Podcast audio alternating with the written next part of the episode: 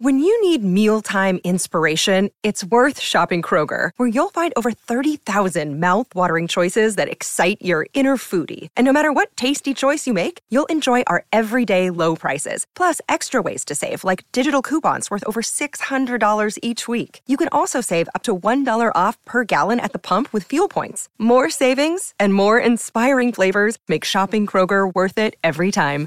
Kroger, fresh for everyone. Fuel restrictions apply. At Evernorth Health Services, we believe costs shouldn't get in the way of life changing care, and we're doing everything in our power to make it possible. Behavioral health solutions that also keep your projections at their best? It's possible. Pharmacy benefits that benefit your bottom line? It's possible. Complex specialty care that cares about your ROI? It's possible. Because we're already doing it. All while saving businesses billions. That's Wonder made possible. Learn more at evernorth.com/wonder. Hello, everyone. I'm Paris Fox, and I'd like to welcome you to 12 O'Clock High, a podcast on business leadership with Tom Fox, hosted by Richard Lummis. Today, we take up leadership lessons from the Oscar winning movie Gladiator. In these discussions, we draw what we hope are interesting examples from our own experiences, history, business, literature, and politics to examine what constitutes good leadership and extract lessons we can use to improve our own leadership skills. Welcome back, Tom. Thank you, Richard. We're continuing our annual February series on uh, Best Picture winners from the Academy Awards. And today we're going to discuss the 2000 Best Picture winner, Gladiator, um, starring Russell Crowe, uh, Joaquin Phoenix, Richard Harris. Um, it actually won five five uh, Oscars that year for Best Picture, Best Actor for Crowe, Best Costume Design, Best Sound, and Best Visual Effects. Um, I I really like this movie. My wife really likes this movie. Um, um, I've actually watched it a couple of times over the years after it came out. Um, but where would you like to start in our discussion of the themes, Tom? Well, uh, I really enjoyed uh, this movie as well. Um, actually, probably um, maybe you give the storyline and then we could talk about some of our favorite scenes and then some of the lessons that we've been able to draw from this movie. The movie starts uh, in the campaign in Germania with Emperor Marcus Aurelius and his uh, General Maximus Decimus Meridius, who is the Russell Crowe character, um, fighting the the barbaric German hordes. After a more or less victory, um, a dying Marcus Aurelius um, tells uh, Maximus that he wants him to become emperor and to save Rome and revert to a republican form of government.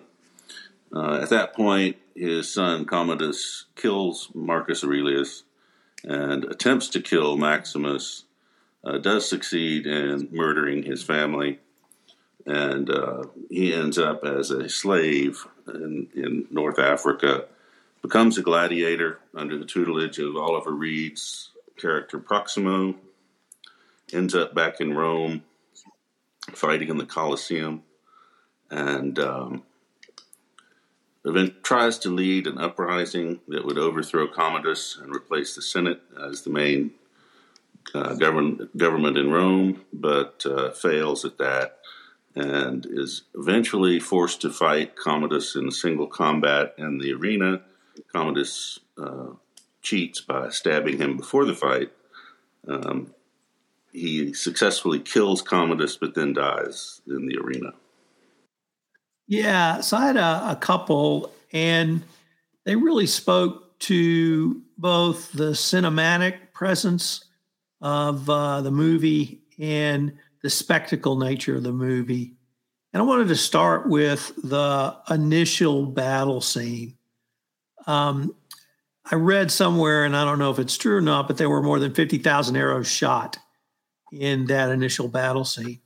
And at one point, literally, um, you would be fighting in the shade because the arrows had blotted out the sun.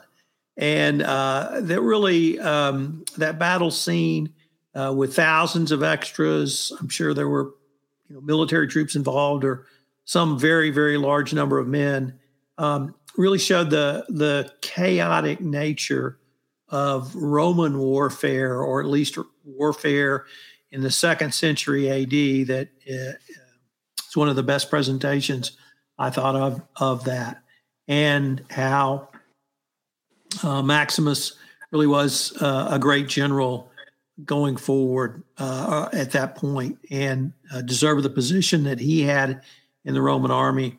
But that just totally chaotic battle scene uh, with uh, uh, arrows on fire, um, different types of arrows, arrows shot very high, arrows shot very straight, um, and the horses, and then the Roman legions moving forward. Uh, to me, was a great representation of the insanity and chaos of a Roman era uh, battlefield. So uh, that was scene one. Scene two is is similar in nature, but it's in the Colosseum, and the they built a replica Colosseum. I think about twenty percent the size of the real Colosseum for these shots and these scenes. So they had to use a lot of uh, uh, different cutaway shots, and and I don't think they called it CGI when this movie came out, but so, um, and then, uh, but the scene was when after the first time Maximus fights in the Colosseum and he has the helmet on to hide his um, identity uh, from um, the emperor's son, uh, the Joaquin Phoenix character, Commodus, and uh, he uh, is forced to take his helmet off and Commodus sees who it is, and Commodus immediately wants to slay him or have his guards slay him in the uh, Colosseum. But the crowd, because of the way Maximus has fought, uh, wants to spare him. And at that moment, it shows the power of the Roman crowd and how public opinion, uh, even if only for a short time, can be swayed or could have been swayed in Rome uh, to force the emperor to change a decision that he wanted to make. And I, I recognize all of that's apocryphal. We're talking about fictional characters. Nevertheless, uh, I thought that was a, a very powerful scene that demonstrated uh, something we've talked about in, in other podcasts on this series, which is about the, the power of the populace of Rome to, if not dictate events, influence events. Yeah. And so those those are the two kind of scenes that really struck me in in watching this movie. Uh, again, for this podcast, uh, although I have to say that first battle scene, first time I saw this movie, just blew me away with yeah. all those arrows in the sky. The first battle scene was incredible. Um, one of the things that I actually felt sort of cold because of the, the snow and the furs and everything but the uh, the historical accuracy with the the equipment, the armor, um, and and the tactics, I thought was was first class. The other thing I'd, I'd like to point out is um, with respect to Rome and the Colosseum and so forth. I thought the special effects for this movie held up really well, um, despite being over 20 years old now. I think some of my favorite scenes were the ones with Oliver Reed as the uh, gladiator entrepreneur. Um, his scenes, especially the ones with Maximus, where he describes the life of the gladiator um, and the importance of winning the crowd and being an entertainer. And then there's a scene where uh, Maximus tries to get him involved in the plot to restore the Senate.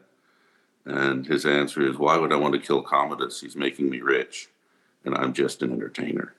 And he subsequently does join the plot and is killed he it actually was his last role. He he died during filming, um, so I'm, I'm kind of interested what his character would have been um, if he hadn't died and they uh, and they had to kill him that quickly. But anyway, the other thing I loved was Joaquin Phoenix's facial expressions during the uh, during the gladiatorial combat scenes. They're just wonderful. Um, they show that he is um,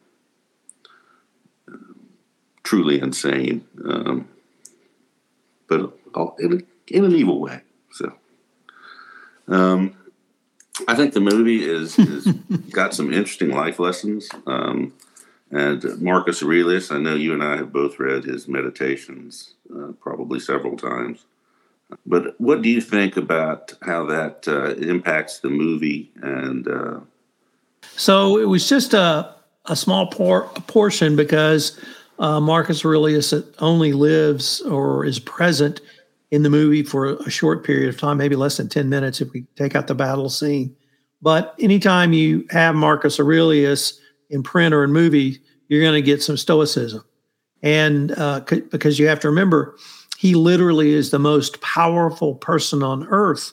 He can have or do anything he wants anytime, yet he has dictated to himself a code to live by that we have explored, you know, in other podcasts on this series. Um, and that still resonates with with many people today, with many philosophers today, with many business leaders today.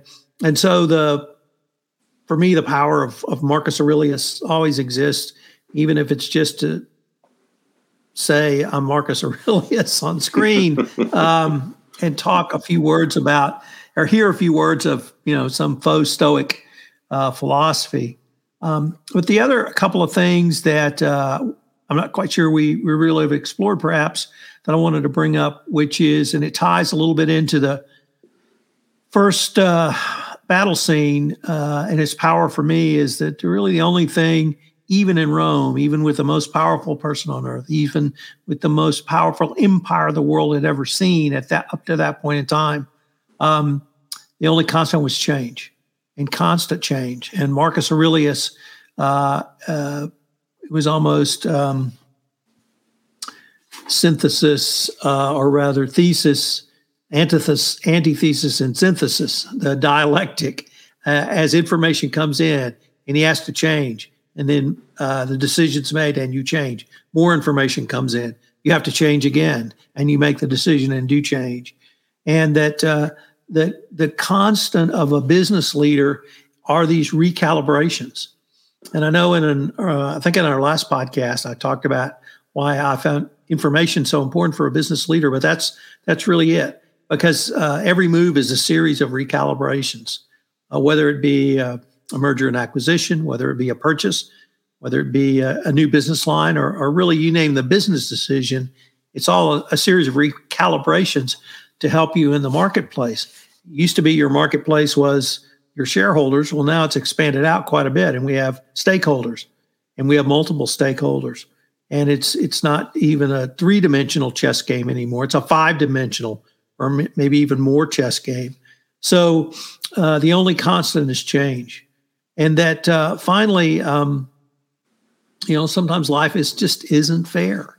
And I suppose you and I probably are as well qualified to talk about that as as any people are. But that's that's not really what matters. And my father always, you know, tried to to tell me it doesn't matter if you get kicked in the teeth. It's what do you do afterwards and in many ways that's that's i think valid and um, it's you know what you learn from it whether you say there's no winning and there's no losing only winning and learning lessons or whether it's how you get up it's uh, if one door closes another door opens and having the courage to walk through it, it whatever platitude you want to put around it um, that in addition to the only constant being change you have to move forward when things uh, don't go as you planned or or or worse. So um, those were kind of the things I drew from uh, this iteration of of Marcus Aurelius in this movie.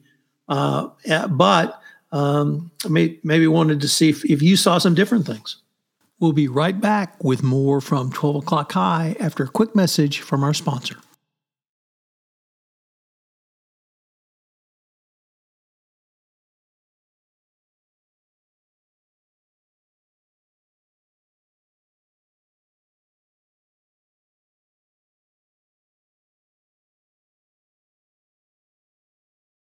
The Stoicism is is part of the um, reason that some of the characters are willing to to risk death because under Stoic philosophy, death is regarded as inevitable and really almost a non-event. Um, but you should live your life as though you were ready to die at any moment. Um, which happened a lot in Rome, apparently, uh, at least under Commodus. That um, you never knew which moment would be your last. Um, as to your point about information, one of the things I had really not noticed as much was Commodus is a master of information. He has an incredibly good spy network and uh, knows pretty much everything that's going on and who's involved, who's talked with who. Um, it's not detailed in the movie, but he's um, he's almost uh, a, a, godlike figure in terms of knowing um, who's plotting against him, which of course is most people. So uh, I guess it makes it a little easier.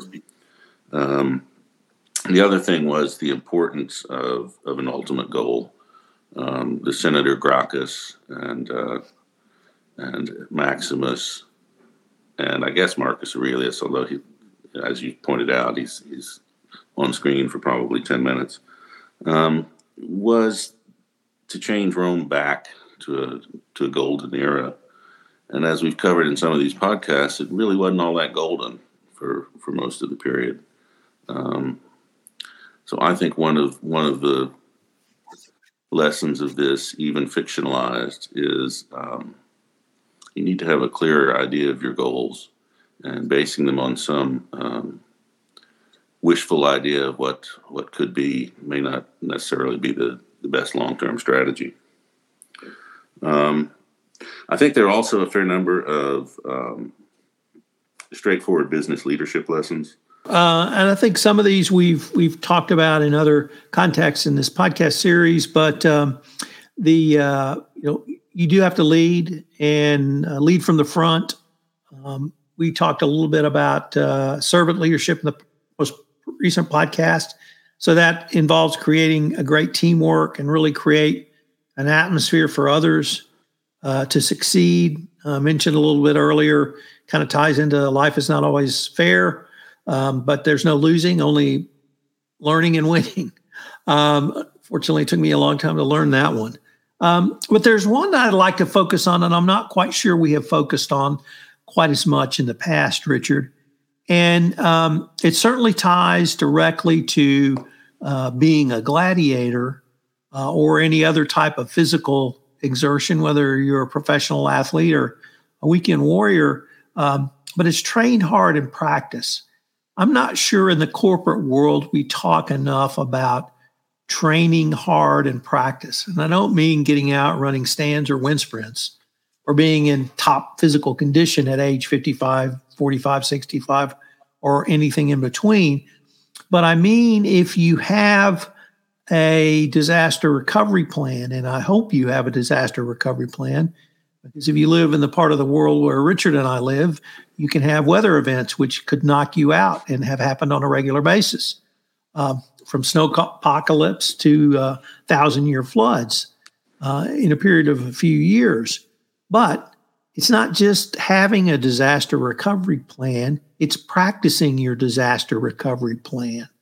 It's not having a cyber security protocol of who to notify if you have a cyber attack. It's actually practicing it. Uh, because if you are attacked or you're breached and you get a ransomware demand before you know the breach has occurred, you're in a big world of trouble. And are you then trying to figure out do we call the FBI now or do we call them later?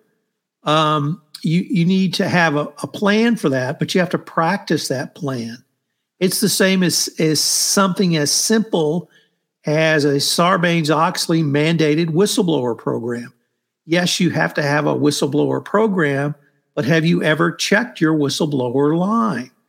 One of the most famous famous apocryphal stories in the Foreign Corrupt Practices Act world is where a company was about to, in their final settlement discussions with the Department of Justice, back when you used to meet in Washington, the DOJ lawyer excused herself, and it was a her.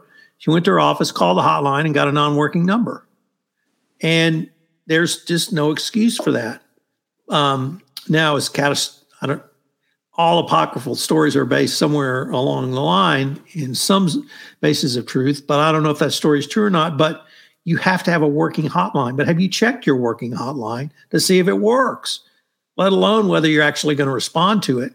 But you have to have a policy, you have to have a protocol in place. And there are a wide variety of of um, situations. I hope we can take up on this podcast, uh, Boeing at some point, because it turns out after the second 737 Max crash, that was the first time the board had been notified by management. Now, of course, the board had read about it in the paper, but they weren't even notified of the crashes on a on a safety basis, or um, uh, nor did the board ask about the crashes.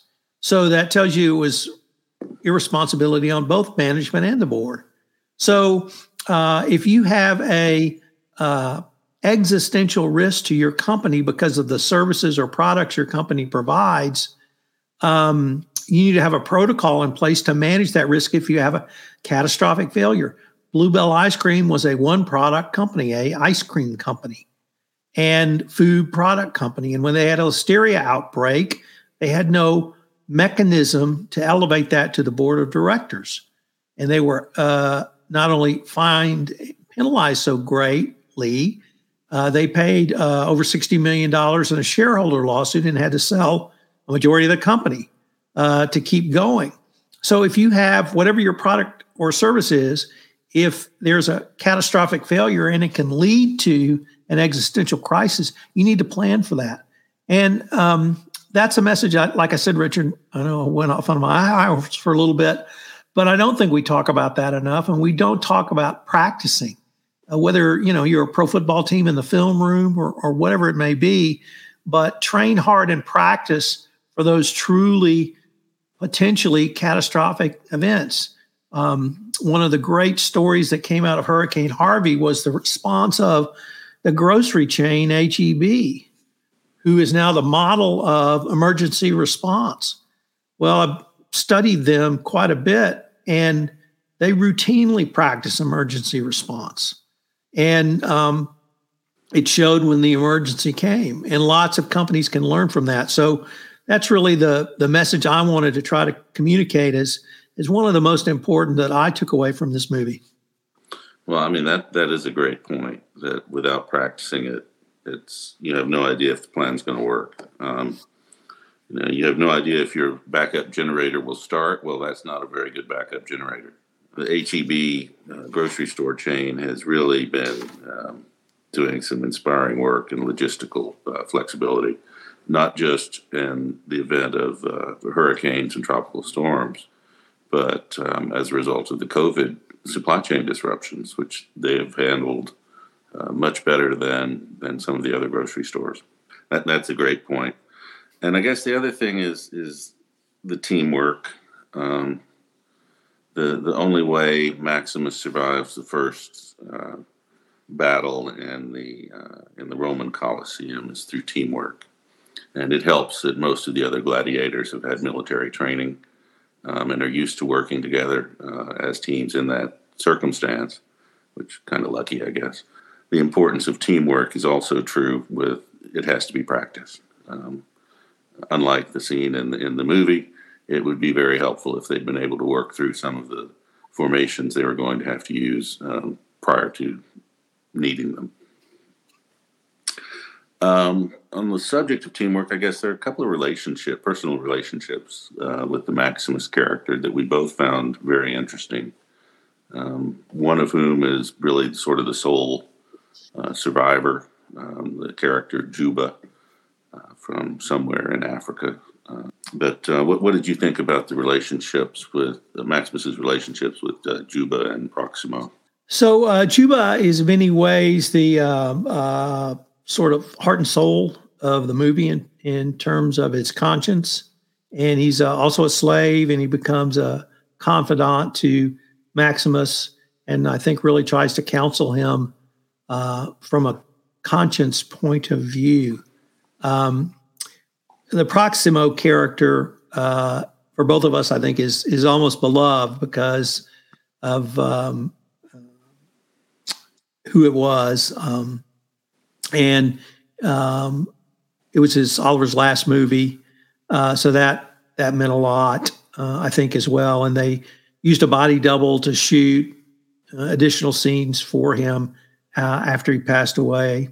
So, uh, but the Proximo character was uh, also, I thought, grounded in another type of inner dialogue, or at least dialogue that needed to be running throughout the movie, which was counseling that he provided to Maximus and the um, also his desire not to be a part of any revolt because you guys correctly noted uh, Commodus made him a lot of money. So why would he want to interrupt his supply chain of need and his ability to supply gladiators from the from the front? Um, so um, and if I could just throw in, it wasn't because Commodus was having more games and they were slaughtering more gladiators, as was they were moving the gladiators into the fighting army because the quality of the army had dropped so much. So they needed gladiators from the provinces which they didn't previously need as much. So that's why Proximo uh, was able to um, uh, make so much money. But the Oliver Reed, it being his last movie, that made it even more poignant. And uh, so Oliver Reed started acting in the early 60s and he acted in many of the movies. Uh, he was a heartthrob at one time and then he took to drink. So that kind of led him down a different path. And um, but he was still a, a favorite of, of, many people, including myself. So to, to have him in the movie and, and when he did pass away, it made it even more poignant. But he did have lots of wisdom that he imparted to Maximus um, about running a business and uh, preparing and that train hard and practice that I uh, harped on for quite some time. I think really was, if it didn't come from Proximo, it was inspired by him. What were your thoughts? Well, I I agree. I'm I'm delighted that the Juba character um, survived the movie um, and was was freed apparently. Um, and he does provide a grounding and, and a personal contact. He actually saves uh, Maximus's life by putting maggots in his wounds uh, to clean the dead tissue. Um, he does serve as sort of a conscience and, and grounding in the uh, the importance of their families, and his is still alive, but he'll never see them again. And Maximus is dead, and uh, he expects to see them in the afterlife, which is, of course, not a very stoic concept, but um, but is important. But what are your final thoughts on on the movie as a whole, Tom? Did did it hold up for you after?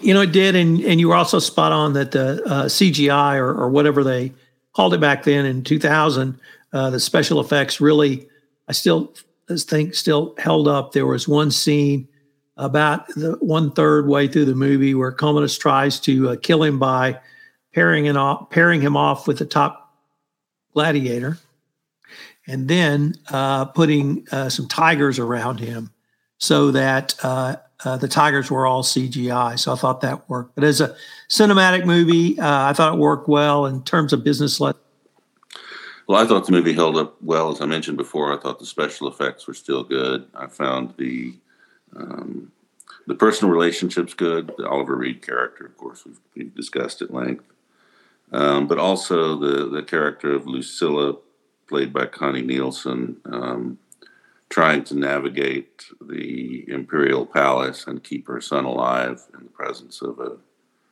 a homicidal uh, maniac of an emperor is is a pretty affecting character as well.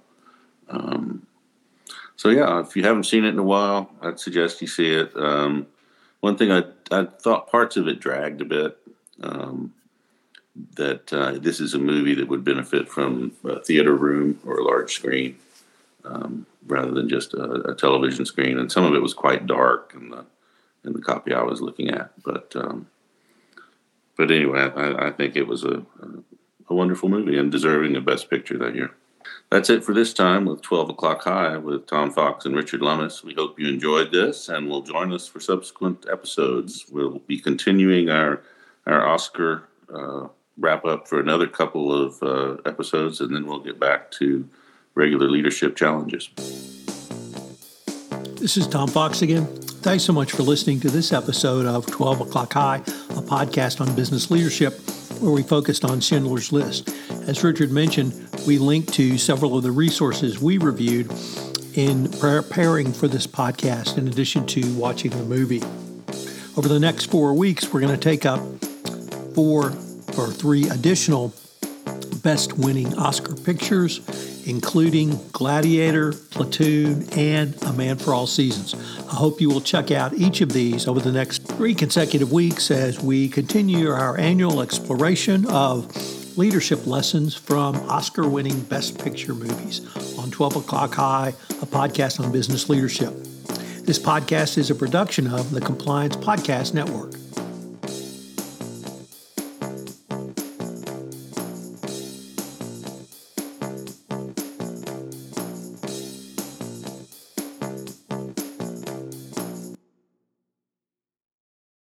Podcast is a part of the C Suite Radio Network.